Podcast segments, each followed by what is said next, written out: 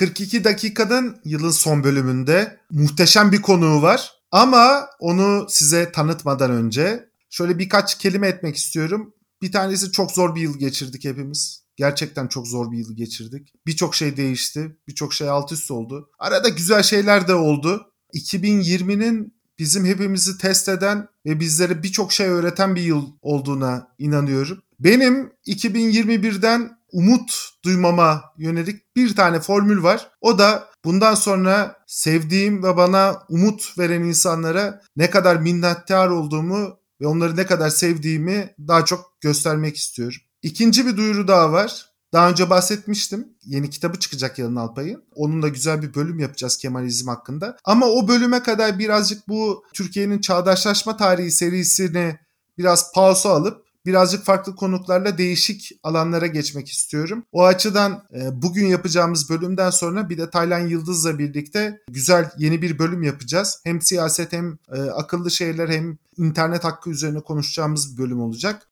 Üçüncü bir duyuru. Yeni yıl yaklaşıyor. Bir kısmımız bu bölümü muhtemelen yeni yıldan önce dinleyecek. Onlara bir tane önerim var. 1 milyon kitap projesi ve Selçuk Şirin hesaplarını takip ederek buradan ihtiyacı olan çocuklara yeni bir kitap alarak onların hayatlarına böyle dokunarak kendilerine güzel bir armağan verebilirler.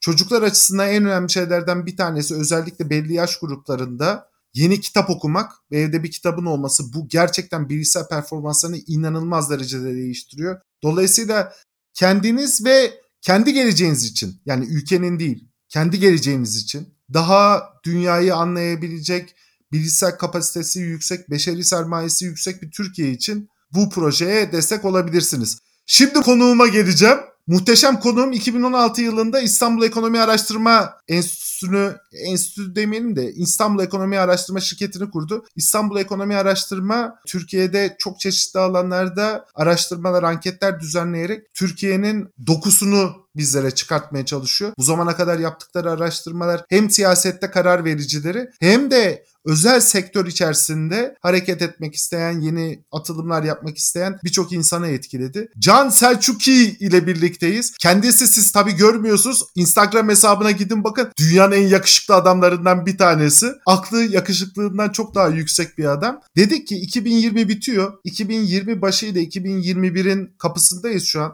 Bu dönemde neler değişti? Türkiye'de iktidara yani Adalet ve Kalkınma Partisi ile Milliyetçi Hareket Partisi'ne oy verenlerle muhalefet seçmeninin bakış açıları nasıl değişti? Ve onlar belli bazı konulara nasıl tepki gösteriyorlar? Bu zamana kadar yaklaşık 24 tane ankette 40 binin üzerinde insanla görüştüler. Bu da devam ediyor. Dolayısıyla bu konunun bir tane uzmanı varsa Türkiye'de o Can Selçuki. Gürman hoş bulduk. Ee, bu tanıtımdan sonra abi ben zirvede bırakayım müsaadeni isteyip yayından ayrılayım. Çünkü buradan daha yukarıya götürmem hem mümkün değil hem de öyle bir beklenti oldu ki kimseyi hayal kırıklığına uğratmak istemem. Ama çok teşekkür ederim e, beni davet ettiğin için.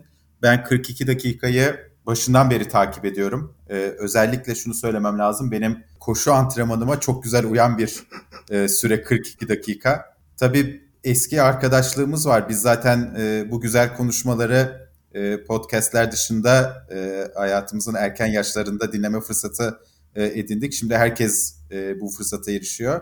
O yüzden seni de tebrik etmek isterim. Çok güzel bir iş oluyor. Ya çok teşekkür ederim. Bu arada arada bir tane ufak bir dipnot vereyim. 42 dakikanın 42 işte Douglas Adams'a bir yollama. Ama o fikrin altında da şöyle bir şey var. Daha önce biz Can Selçuk ile yaptığımız konuşmalarda Can bana dedi ki ya bir podcast dinlenecekse bunun süresinin şöyle bir limiti olmalı. Ya bir koşu süresi kadar olmalı ya trafik süresi kadar olmalı. 42 dakika tam o süreye göre hesaplanmış bir şeydi. Yani böyle bir podcast varsa bunun fikir babalarından bir tanesi de Can Selçuk'idir diyebilirim. Çok teşekkür ederim Can'cığım. Eyvallah.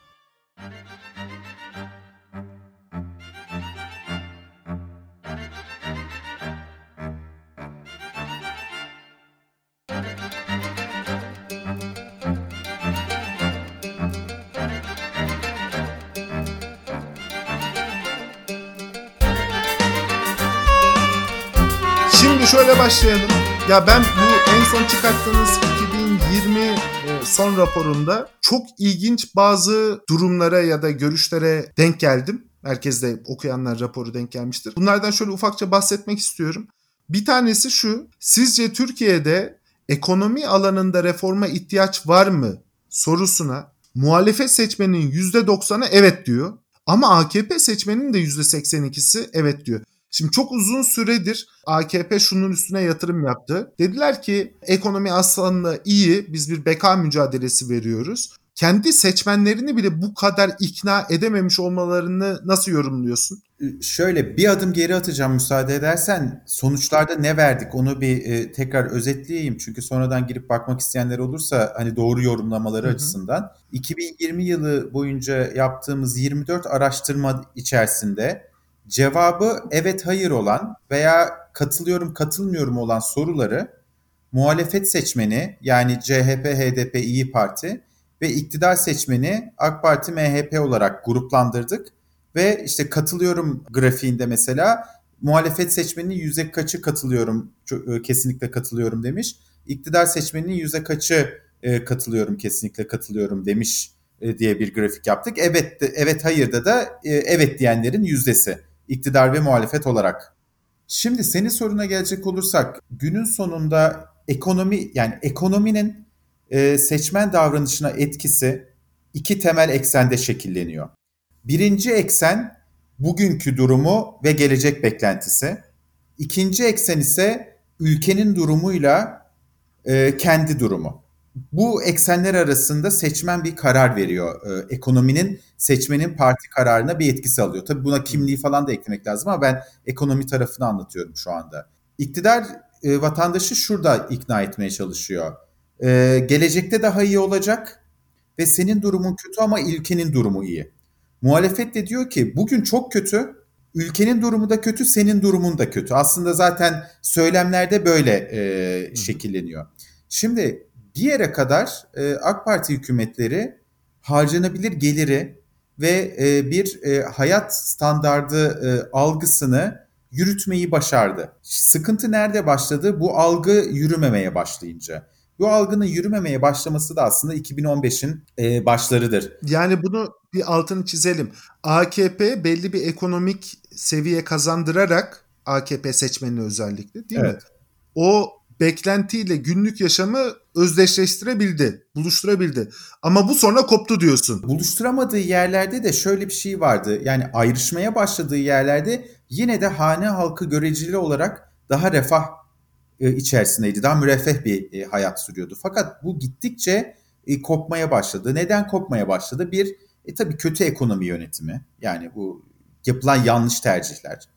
E, burada ben sürekli dile getiriyorum bunu. İnsanlar şunu söylüyor işte şuna da para ver diyorsun, versin diyorsun devlet buna da versin ona da versin buna da versin. E bizim bu kadar paramız yok. E ben buna katılmıyorum Gürman. E, siyaset sen de çok iyi biliyorsun ki kaynakları nereye tahsis edeceğinin kararıyla ilgili bir şeydir. Yani bunu e, geniş halk kitlelerine mi harcayacaksın? E, 3-5 tane müteahhite mi harcayacaksın? E, savunma sanayine mi harcayacaksın? Eğitime mi harcayacaksın? Eğitime geldiğinde yeni şık okul yapmaya mı harcayacaksın? Yoksa iyi öğretmen yetiştirmeye mi? Bunların hepsi zaten siyasetin temel soruları, ideolojilerin temel farklılıkları da aslında özünde e, buradan geliyor. E şimdi biz bu tercihleri doğru yapmadık. İşin özeti bu. Fundamental'da da yanlış tercihler yaptık. Yani yalnızca kaynak tahsisi bakımından değil. Kaynak üretimi ve kaynakların yani o, ekonominin çok temel doğrularını da çok yanlış Tabii yani yaptılar. şöyle haklısın yani yapısal olarak yanlış tercihler yapıldı. Yani e, üretimden yana değil hizmetten yana e, tercih konuldu. Altını sürekli çiziyorum. Bu rakamlar böyle şey gibi geliyor insanlara. Çarpıcı istatistik böyle güzel retweet getirecek tweet gibi geliyor da öyle değil. Türkiye'de 18 milyon kadar maaş alan e, insan var. %43'ü asgari ücretin civarında e, maaş alıyor. Bu ciddi bir fakirlik. Asgari ücret de açlık sınırının altında. Bakın evinize iki tane asgari ücret girmesi lazım ki hani biraz bir şeyler yapabilmeye başlayın ama eğer e, işte sağlıklı birey istiyorsak, mutlu birey istiyorsak konuşuyoruz ya işte Türkiye'nin e, genç nüfusu, genç nüfusu diye. Bu şekilde bu gelir seviyesinde ve bu hayat standartında e, gelişen bir genç nüfusun kimseye hiçbir faydası olmaz. Yani bunları artık hamasi söylemler olarak değil de gerçek tespitler olarak koymak lazım. Şimdi çok dolandırdım lafı ama soruna gelecek olursak Şimdi böyle olunca yani bu kopukluk artınca ülkenin iyi gidişatıyla kendi ekonomisinin kötüleşmesi arasındaki e, kopukluk artınca bu sefer e, vatandaş şunu dedi. Yani ya iyi gitmeyen bir şey var. Bir şey yapılması lazım. Ve AK Parti ve Cumhurbaşkanı Erdoğan hakikaten uzun zamandır hiçbir şey yapmıyordu. Ee, Hazine ve Maliye Bakanı'nın görevden alınmasından bir hafta kadar önce ekonomimizin uçup kaçtığı, şöyle iyi olduğumuz, böyle iyi olduğumuz söyleniyordu. Ve bu artık hakikaten e, AK Parti seçmeninde, e, muhafazakar e, seçmende e, bir memnuniyetsizlik, bir reddediş oluşturmaya başlamıştı. O yüzdendir mesela, şimdi belki dinleyenler bana katılmayacak ama Hazine Maliye Bakanı'nın değişmesi, Merkez Bankası Başkanı'nın makul laflar etmesi bile bir buçuk puan şeyi arttırdı AK Parti'ye olan. E, desteği arttırdı mesela Aralık ayında. Neden? Çünkü ya hiçbir şey söylenmiyordu. Yani Berat Albayrak'ın istifa etmiş olması AK Parti seçmeninin bir kısmının demek ki partiye geri dönerek AK Parti'nin oylarını bir buçuk puan artmasına neden oldu diyorsun. Çünkü insanlar e, orada bir yönetme becerisi olmadığını çok net bir şekilde görüyordu. Ki bunu seçmeni görmesine gerek yok. Bunu AK Parti yetkilileri de e, söylüyordu. Kaldı ki zaten bu değişimin itici gücü yine AK Parti'nin içerisindeki e, rahatsız olan nispeten daha aklı selim kesimlerden geldi. E, dolayısıyla bu sadece vatandaşta olan bir e, rahatsızlık değildi. Şimdi hani adalet ve ekonomi alanında reforma ihtiyaç vardır diyen muhalif ya muhalefet seçmeninin neredeyse %80'i ya 82'si her iki alanda da reforma ihtiyaç olduğunu söylüyor. Şöyle Ekonomide AKP ve MHP'ye oy verenlerin %82'si reform ihtiyacı hissediyor. Adalette %80'i. Muhalefete geldiğimiz zaman oranlar şöyle. Ekonomide reforma ihtiyaç var diyenler %90. Adalette reforma ihtiyacı var diyenler %89. Yani Türkiye tarihi hiçbir döneminde Tanzimat dönemi dahil %90 adalette reforma ihtiyaç vardır denilen bir döneme denk geldiğimizi zannetmiyorum. Yoktur böyle bir şey. Muhtemelen haklısın Gürman. Şu anda Türkiye toplumunun farklı kesimlerinin bu kadar anlaştığı başka bir konu yok. Bu sonuçlar bize şunu gösteriyor. İnsani konular olduğunda, ne demek insani konular? Yani hayatımızı doğrudan etkileyen konular olduğunda aslında toplumun talepleri çok benzeşiyor Gürman. İnsanlar mahkemeye gittiğinde adil bir e, hizmet bekliyorlar. Tamam mı? Ekonomide e, iyileşme, reform bekliyorlar, e, liyakat bekliyorlar e, gelirlerinin artmasını bekliyorlar.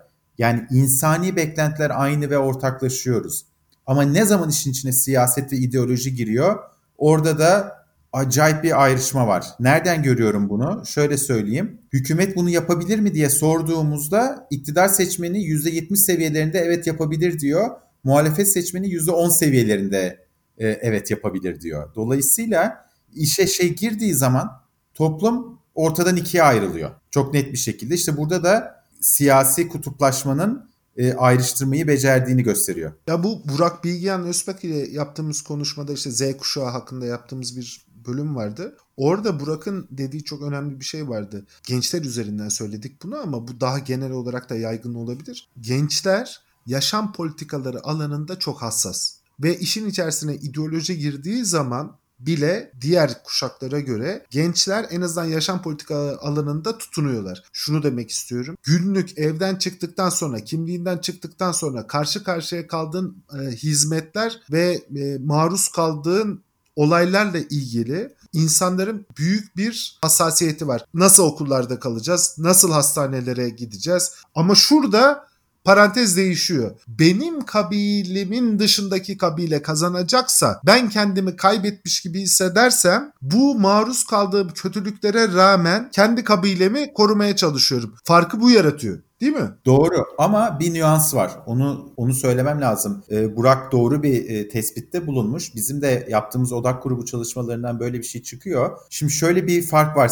Genç kuşakla daha yaşlı kuşak arasında onu söyleyelim. Bir kere şu parantez açayım Gürman. Bu Z kuşağı fetişizmi var biliyorsun şu anda e, Türkiye'nin e, entelektüel dünyasında. Buna çok katılmadığımı söylemek zorundayım. Yani Z kuşağına sanki Mars'tan geliyormuş e, muamelesi yapıyoruz. Öyle değil tabii yani. Sonuçta Z kuşağı da e, bizim aile yapımızda, bizim mahallelerimizde, bizim liselerimizden e, çıkan gelen genç yurttaşlar. Hani uzaydan geliyorlar, bütün nosyonları farklı gibi davranmamak lazım. Hani bu parantezi kapatayım. Şimdi şöyle, geçen seneydi yanlış hatırlamıyorsam bir odak grubu yapıyoruz. Genç, başörtülü, genç bir kadın vardı, genç bir anne. İşte o da fikirlerini beyan ediyor. O şöyle bir şey söyledi. O da işte aslında hem bu Burak'ın dediğini biraz onaylıyor hem az önce senin dediğinden biraz ayrışıyor. O da şu. Dedi ki ben dedi çocuğumu hastaneye götürdüğüm zaman Suriyelilerin önümde olmasını istemiyorum dedi. Tamam mı? Şimdi öyle bir rivayet vardı ya Suriyeli göçmenler daha iyi hizmet alıyor diye. Hiçbir zaman doğrulandığını görmedim ben açıkçası. Bunun bir e, dezinformasyon olduğunu her zaman düşündüm. E, özellikle yerel seçimlerden önce e, ortalığa yayılan. E, her neyse orada ama bir şeyi gördük. O da şu. Bu e, genç kadın sohbetin devamında şunu söylüyordu benim çocuğuma o hastanede en iyi hizmeti kim sağlayacaksa ben ona oy veririm diyordu. Hatta kendi şeyinde karikatüze etti. Muhafazakar olduğu için TKP olsa ona oy veririm dedi. Anlatabildim mi? Şimdi böyle yeni bir demografik var aslında. Kim? Genç anne baba muhafazakar, dini açıdan muhafazakar. Ee, eve çift maaş giriyor ve öncelikleri çocuklarına iyi bir eğitim vermek, iyi bir sağlık e, hizmetinden e, faydalandırmak. Yani sağlıklı, eğitimli, emek piyasasında rekabet edebilecek, kendi ayakları üzerinde durabilecek, belki kültürel kodları daha farklı başka gruplara göre onlar da genç bireyler yetiştirmek istiyorlar. Anne babalarından biraz daha farklı. Yani çocukları mesela fen lisesine veya Anadolu Lisesi'ne gitsin istiyorlar. Kur'an eğitimi, dini eğitim nasıl olsa yazın şeyde verilir. Kur'an kursunda verilir. Hani Kur'an yani dini eğitim uğruna e, diğer eğitimden feragat etmeye yok e, gözüyle bakıyorlar. Şimdi onlar senin az önce tarif ettiğin kabile davranışından biraz ayrışıyorlar. Zaten hmm. Türkiye'nin bu değişim e, dinamikleri de buralarda ortaya çıkıyor. Ama diğer tarafa geldiğimizde kabile mantığı %100 doğru ve Türkiye için de geçerli. Orada belki Ezra Klein'ın bir tespitine hatırlatmak isterim. Öyle diyelim. Yakında yakınlarda dediğim bir sene oldu herhalde bir kitap yazdı e, Ezra Klein. E, Amerika'nın polarizasyonu üzerine. Orada mega kimliklere dikkat çekiyor. Diyor ki mega kimlikler diyor her şeyi bir şeyin içine atıyorsun hayattaki bütün tercihlerini ve siyasi kimliğinle özdeşleşiyor. Şimdi Amerika'da bir şey var, bir klişe var. İşte bir liberal tipi var çizdikleri e, işte latte içen, e, işte yoga yapan e, falan böyle bir kimlik var. İşte bunlara işte sol liberaller deniyor. İşte bu Ocasio-Cortez'ler falan böyle bir e, karikatürize edilmiş bir sol liberal e, kimliği var. En çok merak edilen konu mesela Afrika yani zenci Amerikalılar nasıl gider Trump'a oy verir? Adam şuradan bakıyor olaya. Artık karşı tarafın kimliğiyle o kadar ayrışmış ki yani gelir seviyesi üzerinden o latte içip yoga yapan e, kesimlerle o kadar ayrışmış ki kendini kimlik olarak o kadar onun karşısında görüyor ki bir zenci vatandaş olarak dezavantajlı duruma düşse bile artık kimliği kaçınılmaz olarak cumhuriyetçi içerisinde kalıyor. Çelişen tarafları olsa da ve gidiyor Trump'a oy veriyor.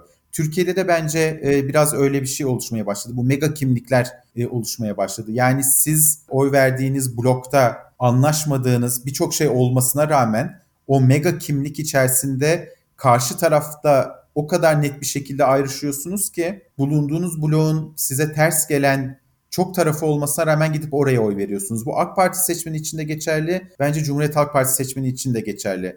Cumhuriyet Halk Partisi seçmeninde Cumhuriyet Halk Partisi'nin performansıyla memnuniyetsiz çok seçmen var. Yani bunu günlük hayatımızda da görüyoruz, yaptığımız araştırmalarda görüyoruz. E fakat işte gidiyorlar Cumhuriyet Halk Partisi'ne e, günün sonunda oy veriyorlar veya İyi Parti'ye bir nebze oy veriyorlar. Ufak tefek Deva Partisi'ne oy vermeye başladılar. Diyorsun ki neden? E çünkü bir mega kimlik içerisinde AK Parti'nin tariflediği bloğun karşısında kalmış vaziyetteler. Pardon lafını böldüm ama tabii orada şöyle bir şey var. CHP ve genel olarak muhalefet partilerine oy veren seçmen için işte İyi Parti'dir, e, HDP'dir, Saadet Partisi her neyse. Hükümetin o seçmen grubu üzerine çok ağır bir taarruzu da var. Onların kimliklerine doğrudan saldırıyor, varlıklarına doğrudan saldırıyor. Hani bunlar diyor ya Tayyip Erdoğan. Bunlar dediği zaman onları içeri katamıyorsun. Burada senin dediğinle ilginç olan şey şu. Ya zaten sürekli dayak yiyen bir seçmen tabii ki kendi kabilesini terk edemez ama AKP içerisine AKP Kabilesi veya da MHP işte iktidar kabilesi içerisinde yer alan seçmeni muhalefet kazanamıyor. Burası ilginç bir şey. AKP hem ekonomik olarak hem sosyal olarak itmesine rağmen. Bu bu daha ilginç bir şey. Bir tarafı performans, diğer tarafı mega kimlik diyorsun sen. Evet, öyle diyorum. Şimdi orada belki performans tarafına e, biraz girmekte fayda var. Şöyle eleştiriler var. Ya CHP'yi eleştirmek çok güzel, çok keyifli. E, hatta e, bir tane genel başkan yardımcısı geçenlerde şey bile dedi. E, tahsilli kötümserliği diyorum ben buna dedi de öyle değil aslında iş. Şimdi performanstan kastım ne? Bu kutuplaşmadan muhalefet içerisinde faydalanan çok fazla kesim var. Yani biraz böyle dostlar alışverişte görsün mantığıyla muhalefet yapan çok fazla kesim var. Neden? Çünkü e, muhalefetin elinde güzel bir rant var şu anda. Bunu açık açık konuşmak lazım. Yani işte belediyeler var, başka imkanlar var ve bu kutuplaşma yani bir düzenin devam etmesinden faydalanan, statükodan faydalanan, faydalanan iktidar tarafında da muhalefet tarafında da çok fazla e, kesim var. Şimdi öyle olunca eğer bu statükodan faydalanan e, insan grubu kritik kütle dediğimiz kütle ise yönetim tarafında e, o zaman hiçbir değişim için e, itici güç olamıyorlar. E, kitlelerin e, enerjisini de alıyorlar. Bu senin dediğinin bir altına şöyle çizmek istiyorum Can kusura bakma. Şu tarafını söyleyeyim. Herhangi bir siyasi parti içerisinde mevcut statükodan çok fazla beslenen insan olursa mevcut statükonun faydalarından, imkanlarından, statüsünden beslenen belli sayıda insan olursa bunlar evet Hani gene de değiştirmek isterler. Daha çok imkana sahip olmak isterler ama beşeri sermaye olarak, kafa yapıları olarak, hareket tarzları olarak, politik tutumları olarak böyle bir değişimi zorlayacak insan grubu olmazlar. Dolayısıyla ortaya konan sistem, e, o network en sonunda o performansı sergileyemez hale gelir. Gürman teşekkür ederim aslında. Bir siyasi parti düşünün. Diyelim ki 10 milyon oy alsın. Şimdi siyasi partilerin genel başkanlarını yaklaşık 1000, 1200 tane delege seçer. 9 milyon e, seçmeni de o partinin genel başkanından öyle ya da böyle şikayetçi olsun mesela. Şimdi o 1000 delege razı olduğu sürece orada bir değişim olmaz o bin delege, onun etrafındaki networkler mutlu oldu. Ya onlar statükoyu temsil eder işte. Ee, onlar mutlu olduğu sürece e, lidere de karşı çıkılmaz. E, gelişimi sağlayacak itirazlar da yapılmaz. Yeni bir şeyin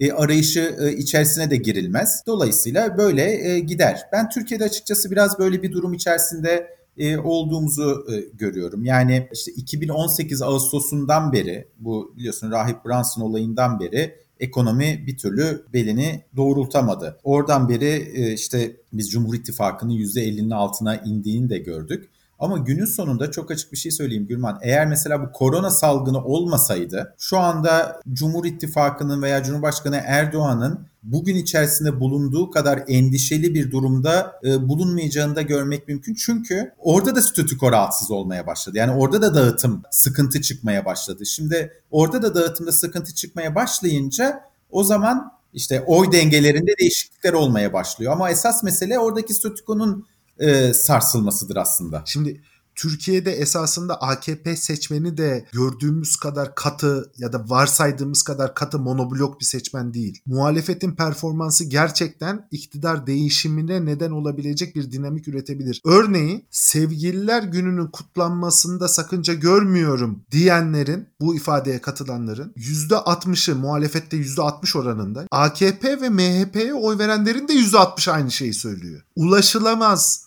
dokunulamaz bir kitleden bahsetmiyoruz. Onlar da markete gittiklerinde 200 lira her gün fatura verdiklerinde her market alışverişinde rahatsız oluyorlar. Onların da çocuklarıyla ilgili kaygıları var. Onların çocukları da gittikleri okullarda aldıkları eğitimle ilgili mutsuzluk yaşıyor ya da sürekli değişen eğitim sisteminden mutsuz. Onların da işte eşleri, kendileri, anneleri, babaları ekonomiyle adaletle ilgili konularda büyük sıkıntılar yaşıyorlar. Sorun şu. Onlar oy tercihlerini değiştirme etmelerine neden olabilecek karşı tarafta bir performans göremiyorlar. Bunun başat sorumlusu Cumhuriyet Halk Partisi diyebiliriz. HDP zaten daha farklı bir alanda hareket ediyor. Yani o onu bu sistemin dışında tutmak lazım. Ama CHP ve İyi Parti'nin en azından şu ana kadar sergiledikleri performans ve ortaya koydukları görüntü e, bu seçmen kitlesini kendilerine çekmeye yetmiyor. Ne oluyor? O yüzden kararsızlar artıyor. Değil mi? Evet kararsızlar artıyor ama şurada orada da bir şerh düşeyim e, müsaade edersen. Yani ben öyle kararsızların %25 %30 seviyesinde olduğunu inanmıyorum. İki sebepten dolayı. Birincisi yani Şimdi düşünün ki 100 puanlık bir sonuç açıklıyorsunuz ve bunun 30 puanını size bir şey söylemiyor. Yani ben açıkçası böyle bir sonuç açıklamaktan imtina ederim. Yani bir açıklayıcılığı yok. İkincisi literatür de bize bunu gösteriyor. Ya kararsız seçmen diye bir şey yok. Kararını değiştiren veya kararını değiştirmeye teşne olabilecek seçmen var. Zaman içerisinde artabilir veya çoğalabilir. Ben bir müddettir biliyorsun bu huzursuz muhafazakarlar tanımımla e, Cumhur İttifakı içerisinde, AK Parti seçmeni içerisinde karşı bloğa geçebilme ihtimali artan bir seçmen kitlesinden bahsediyordum ama bunlar kararsız değiller. Yani bu pazar seçim olursa bu insanlar AK Parti'ye oy veriyor. Anketlere bak, kararsızların demografik detaylarına bak. Çoğunlukla orta üst yaş grubu kadınlar çıkacaktır. Orta üst yaş grubu kadınlar kültürel olarak bu soruya cevap vermeme eğiliminden dolayı e, anketlerde kararsız çıkıyor. İdeolojik olarak kararsız e, oldukları için değil. Literatür de bize bunu gösteriyor. Niye bu kadar %20-25 kararsızlar e, gözüküyor bazı yerlerde. Umut fakirin ekmeği sonuçta bir şey yaratıyor. E, bir bir hava yaratıyor e, ülkede. Umut yok mu muhalefet partileri için? Tabii ki var. Ama e, %30 kararsızlar üzerinden değil. Fikri değişebilecek e, seçmen üzerinden bir umut var. Dolayısıyla ben çok da o şeylere katılmıyorum. Yani şimdi bu başkanlık sistemindeki ortaya çıkan 50 trash oldu. 1-2 puanlık oy kay, e, kaymalarını çok önemli bir hale getirdi. Zaten siyasetteki yeni aktörlerin de dayandıkları en büyük temel bu. Normal şartlar altında eski parlamenter sistemde örneğin Ali Babacan 1-2 puanıyla masaya oturabilecek bir aktör olmaktan çıkardı. Şimdi masanın unsurlarından bir tanesi. Ya da Ahmet Davutoğlu 1-2 puanıyla bu masada şimdiki etkinliğine sahip olamazdı ama artık o aktörlerden bir tanesi. Aynı şekilde muhalefete güvenmiyorum ama AKP'ye de oy vermiyorum diyen AKP seçmeni 1-2 puanıyla bir anda bütün bir değişim dinamiğini değiştirebiliyor. Oradaki sorun şu o seçmeni orada tutmak da bir performans meselesi. Eğer sen o performansı tutmazsan, eğer dersen ki ya bunlar gelirse daha beceriksiz ve daha kötü bir hale getirecekler bu ülkeyi. O seçmeni bütün bu koşullara rağmen AKP'ye oy vermeye ikna edebilirsin. Doğru. Bir de burada ama şeyin performansına dikkat çekmek lazım. Yani aynı şey karşı taraf içerisinde geçerli. Yani bugün Tayyip Erdoğan e, bu kanamayı, potansiyel kanamayı durdurabilmek için muazzam bir mücadele veriyor kendi tarafında. İnsanlar bence şunu biraz daha doğrusu yeterince gerekli önemi verdik mi emin değilim. Berat Albayrak'ın o görevden alınması çok büyük bir olay Gürman bana soracak olursan. Yani Cumhurbaşkanının perspektifinden bakmaya çalışalım olaya iki sene boyunca damadını orada bütün eleştirilere rağmen tutmuşsun. E, senin toplumdaki şeyine zarar vermiş, intibana e, zarar vermiş ve bunu bile bile insanlar yapma yapma dedikçe sen inat etmişsin, arkasında durmuşsun, bunu yapmışsın ve bir anda bu kararı alabiliyorsun. Yani bu bir kanama var görüyorsun kan kaybediyorsun. Bunu durdurmanın yolu ne? En zor kararlardan bir tanesi. Bir de işin insani boyutu var.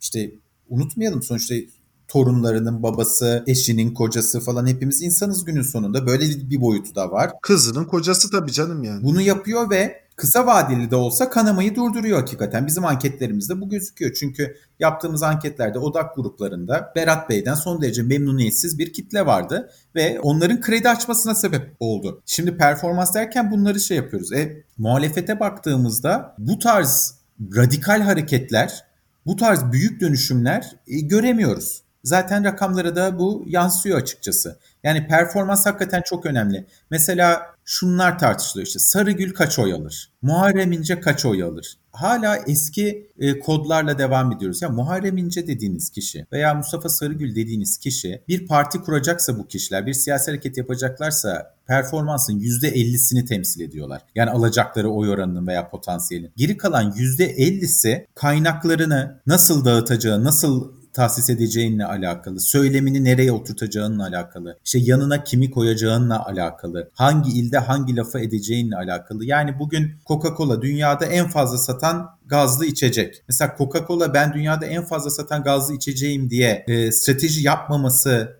veya reklam yapmaması mümkün mü Gürman? Böyle bir şey var mı? Milyarlarca dolarlar harcıyor bu koca koca şirketler dünya pazarında tartışmasız hakimiyeti olan şirketler milyarlarca dolar e, harcıyorlar ki stratejiye, bu stratejinin uygulanmasına, reklamına, işte tedarik zincirine, osuna busuna. E, bunlar yaparken şimdi siyasi partilerin bunu yapmaması bana çok akıl dışı geliyor açıkçası. Ve yapmadıklarını görüyorum. Ha fark ne? AK Parti de artık eskisi kadar yapamıyor. Şu çok acayip gelen bir şey zaten bana da yani fikren de çok acayip geliyor bana. Yaklaşık her sene 1 trilyon 100 milyar liralık 83 milyon insanın katıldığı bir ekonomiyi yönetmeye talipsin. Bu ekonomiyi yönetmek bu işleri yapabilmek için bir tane şirketin Coca-Cola gibi bir şirketin bile yaptığı temel şeyleri yapmıyorsun. Stratejiye, işte performansa, ölçmeye, e, veri değerlendirme sistemlerine kaynak ayırmıyorsun ve bir böyle fantazi diyebileceğim. Rüzgar gelecek, bir sosyolojik dönüşüm olacak, bir takım buharlar olacak. Bununla biz kazanacağız. Za bütün her şeyini yatırıyorsun. Bu gerçekten akıl almaz bir durum değil mi ya? Öyle. Burada tabii bilinmeyenin cazibesi var. Nedir o bilinmeyen? Dip dalga. Biliyorsun bir Bektaşi e, fıkrası vardır. İşte hocaya sormuşlar. Hoca işte Allah nerededir diye işte ne yerdedir ne göktedir hoca anlatıyor. Bektaşi demiş ki ya hoca yok diyeceksin de dilim varmıyor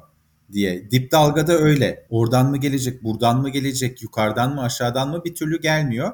İki tane temel söylem var Gürman. Ee, bir tanesi Türkiye'nin birlik ve beraberliğe en çok ihtiyaç duyduğun günlerden geçiyoruz. Aman ülkeye bir şey demeyin. Bu.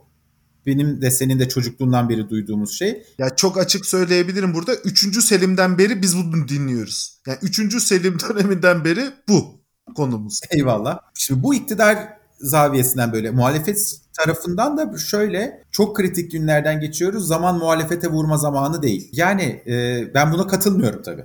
Evet çok kritik günlerden geçtiğimize katılıyorum ama gelişmenin, iyileşmenin ancak eleştiri ve sert eleştiriden e, geçtiğini düşünüyorum. Ya ben nasıl bir şirketim var şimdi e, iflas etmemek için bir takım kararlar almak e, durumundaysam ve yanlış kararlarım beni e, iflasa götürürse e, aynı şey her rekabetçi ortamda bulunan e, kurum için geçerli diye düşünüyorum. Siyasi partiler niye bundan muaf olsun ki? Esasında muhalefet de kendisine yönelik eleştirileri şimdi zamanı değil parantezi içerisinde tutarak kendisine bir dokunulmazlık alanı üretiyor. Halbuki bu doğru değil. Muhalefetin ne yazık ki performansı iktidar değişimini zorlayacak bir performans değil ve eleştirilmesi lazım. Ben şeyi düşünmüyorum. Muhalefete oy veren Cumhuriyet Halk Partisi için 12 milyon seçmen diğerlerini de ekleyebiliriz. Yaklaşık 55 milyon Türkiye'de toplam seçmen var. Muhalefete oy veren seçmenin muhalefetin e, mevcut durumundan çok mutlu olduğu hakkını hiç zannetmiyorum yani katı kapalı ve kendisine yönelik eleştirileri tehdit algılamasıyla baskılamaya çalışan anlayış da muhalefete yaramıyor. E, yaramıyor tabii işte görünen ortada. Muhalefetin içerisindeki memnun bir kitle var. İşte az önce bahsettiğim statüko ama e, memleketin genelindeki e, muhalefet seçmeninin tercih ettiği bir tablo değil. Buradan tabii şuna geçmek lazım belki de Gürman. Yani şimdi biz bu sonuçları açıkladığımızda şey eleştiriler geldi. Ya bizim tabii anket yayınladığımda en sevdiğim e, eleştiriler. İşte sen bu araştırmayı Kayseri'de mi yaptın? İşte eğer muhalefet seçmeni ise, iktidar seçmeni ise sen bu araştırmayı İzmir'de mi yaptın? İşte 1500 kişiyle Türkiye mi ölçülür falan gibi böyle çok e, kaliteli eleştiriler geliyor. Bizim bilimsel metodumuza çok destek olan gerçekten. Ama şimdi bir eleştiri, bir başka eleştiri de şu. Ya insani konularda benzeşiyoruz diyorsun kabul. Rakamların onu gösteriyor ama ben etrafıma bakıyorum hiç de böyle bir tablo yok. Nasıl olacak bu iş? Yani nasıl biz bir araya geleceğiz? Nasıl hemhal olacağız?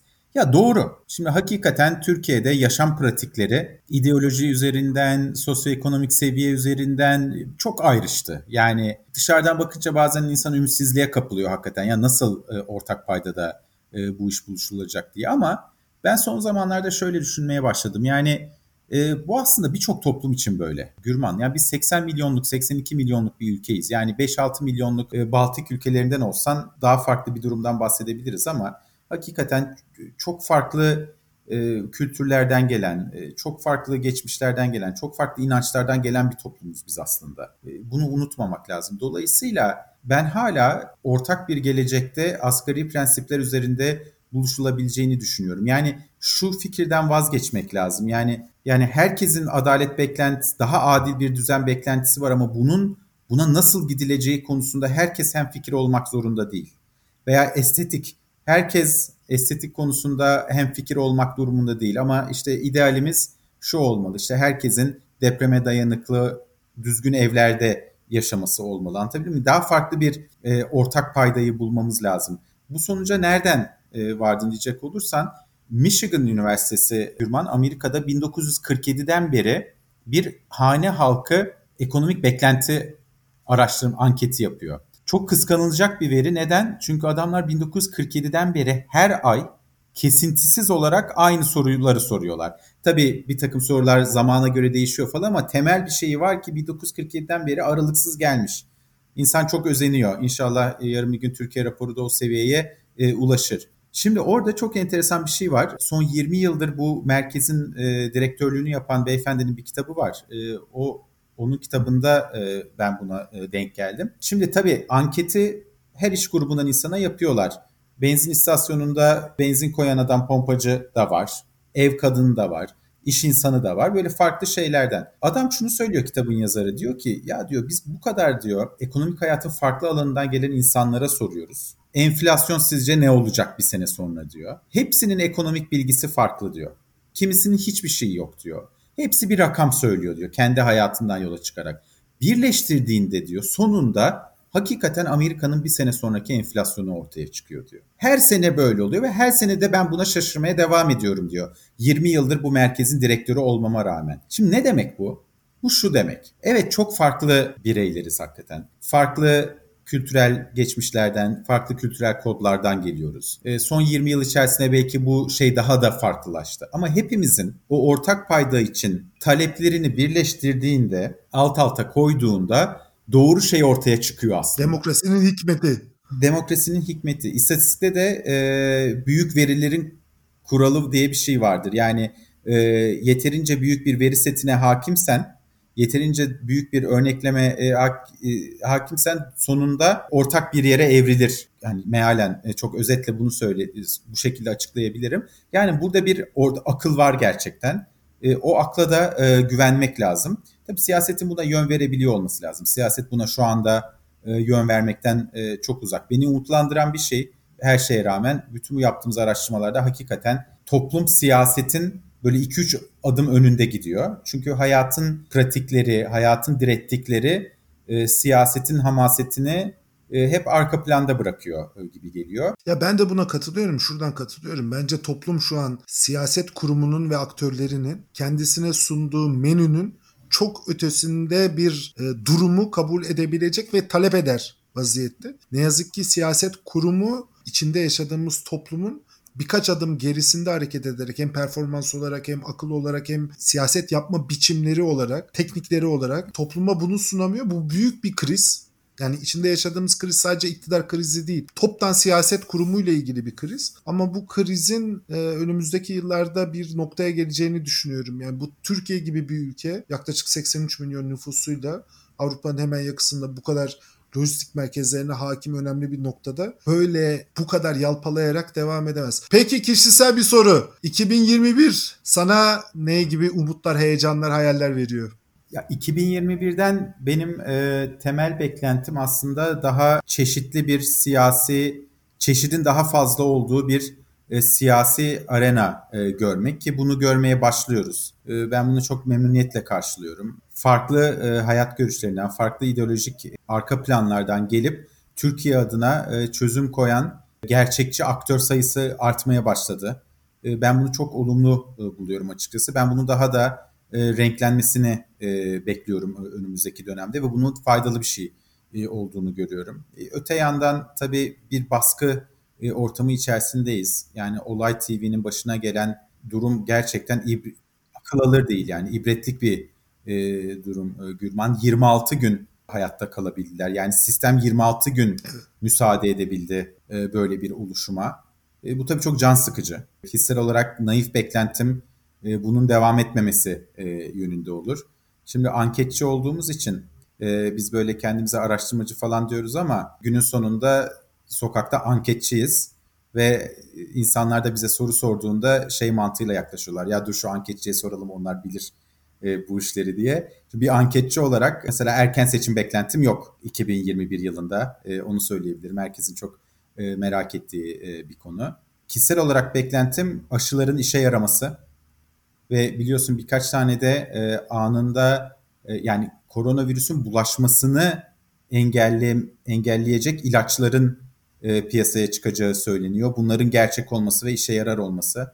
Çünkü gerçekten evlerde oturmaktan boş ofislerde oturmaktan ben kendi adıma çok sıkıldım sosyal bir insan olarak. Evet yani e, 2020 hepimizi çok zorladı. Hepimizin yaşam biçimlerini çok zorladı. E, herkese ciddi bir anksiyete var kendisine ve çevresindekilere zarar vermemek için. İnsanlar korku içerisinde yaşıyorlar. Normal yapmaktan zevk aldığımız şeyleri yapamıyoruz. Normal e, bir şekilde hayatımıza devam ettirirken birçok tereddüt yaşıyoruz. Önümüzü görmekte de zorlanıyoruz. Ama bunlar geçer. Yani hep geçti, hep geçecek. Cehennem sonsuza kadar devam etmiyor. Cehennemin de bir kapandığı dönem oluyor, bir kapı aralığı oluyor. 2021'de muhtemelen şöyle düşünüyorum ben. Bahsettiğin salgınla mücadele için ortaya çıkan araçlar işte ilaçlar, aşılar bir normalleşme dönemine getirecek ve çok uzun süredir normal hayattan yoksun kaldığımız için muhtemelen insanlar buna paralaks etkisiyle çok mutlu olacaklar ve tüketim biçimleri biraz fazla değişecek, artacak. O da küresel ekonomi için büyütücü bir etkisi olacak. Yani şunu söyleyebilirim. Esasında bunu söylemek de çok istemiyorum ama muhalefet için şartlar bugün olduğundan daha zorlu olacak. Ama bir yöntem bulmak lazım çünkü Türkiye'nin görüngesine dönmeye ihtiyacı var. E, Türkiye'nin toplumun ortak aklıyla çıkardığı ve hepimizin sizlerin sayesinde anketlerde gördüğü o büyük akla uygun hareket etmeye ihtiyacı var. Hayatlarda hayatımızda geçip gidiyor işte Türkiye'nin sorunlarıyla hiç yani güzel bir gün gördüğümüzü hatırlamıyorum bu ülkede. Yani normal zamanlarda hiç yaşamadık yani. Ama normal bir zamana ulaşalım istiyorum. Aynen öyle. Ki sen şeyi anlatıyorsun aslında podcastlerinde çok güzel Türkiye'nin çağdaşlaşma e, tarihini. Yani 50 yıllık bloklarla aynı şeyi anlatıyorsun aşağı yukarı. Aynen öyle. Ufak bir reklam yapayım müsaadenle. Bütün bu konuştuğumuz sonuçlar türkiyeraporu.com'da var. Kamuoyu verisinin demokratikleşmesini istiyoruz. Daha fazla kişiye yayılmasını istiyoruz. Ziyaret edin. Soru önerileriniz varsa lütfen bize iletin. Dur daha iyi reklam yapacağım. Türkiyeraporu.com'a mutlaka katılın. Orada üye olun. Mümkünse bu raporları aylık olarak takip edin. Çünkü kendi içinde yaşadığımız ülkenin ve bu ülkeyi birlikte paylaştığımız insanların gerçekte neler düşündüğünü öğrenmeye hepimizin çok ihtiyacı var. Instagram'da, e, Twitter'da ve diğer sosyal medya mecralarında türkiyeraporu.com ve Can Selçuk'u takip edin. Ondan sonra 42 dakikayı da Instagram'dan takip etmeyi unutmayın. Sorularınız, yorumlarınız, her tür görüş ve önerileriniz için Instagram hesabımızda sizi bekliyoruz. Diyerek kapatıyorum. Ne zaman yemek yiyoruz ya? Ne zaman rakıyı götüreceksin? Kaçak dövüşen sensin gel. Ne zaman istersen ben buradayım.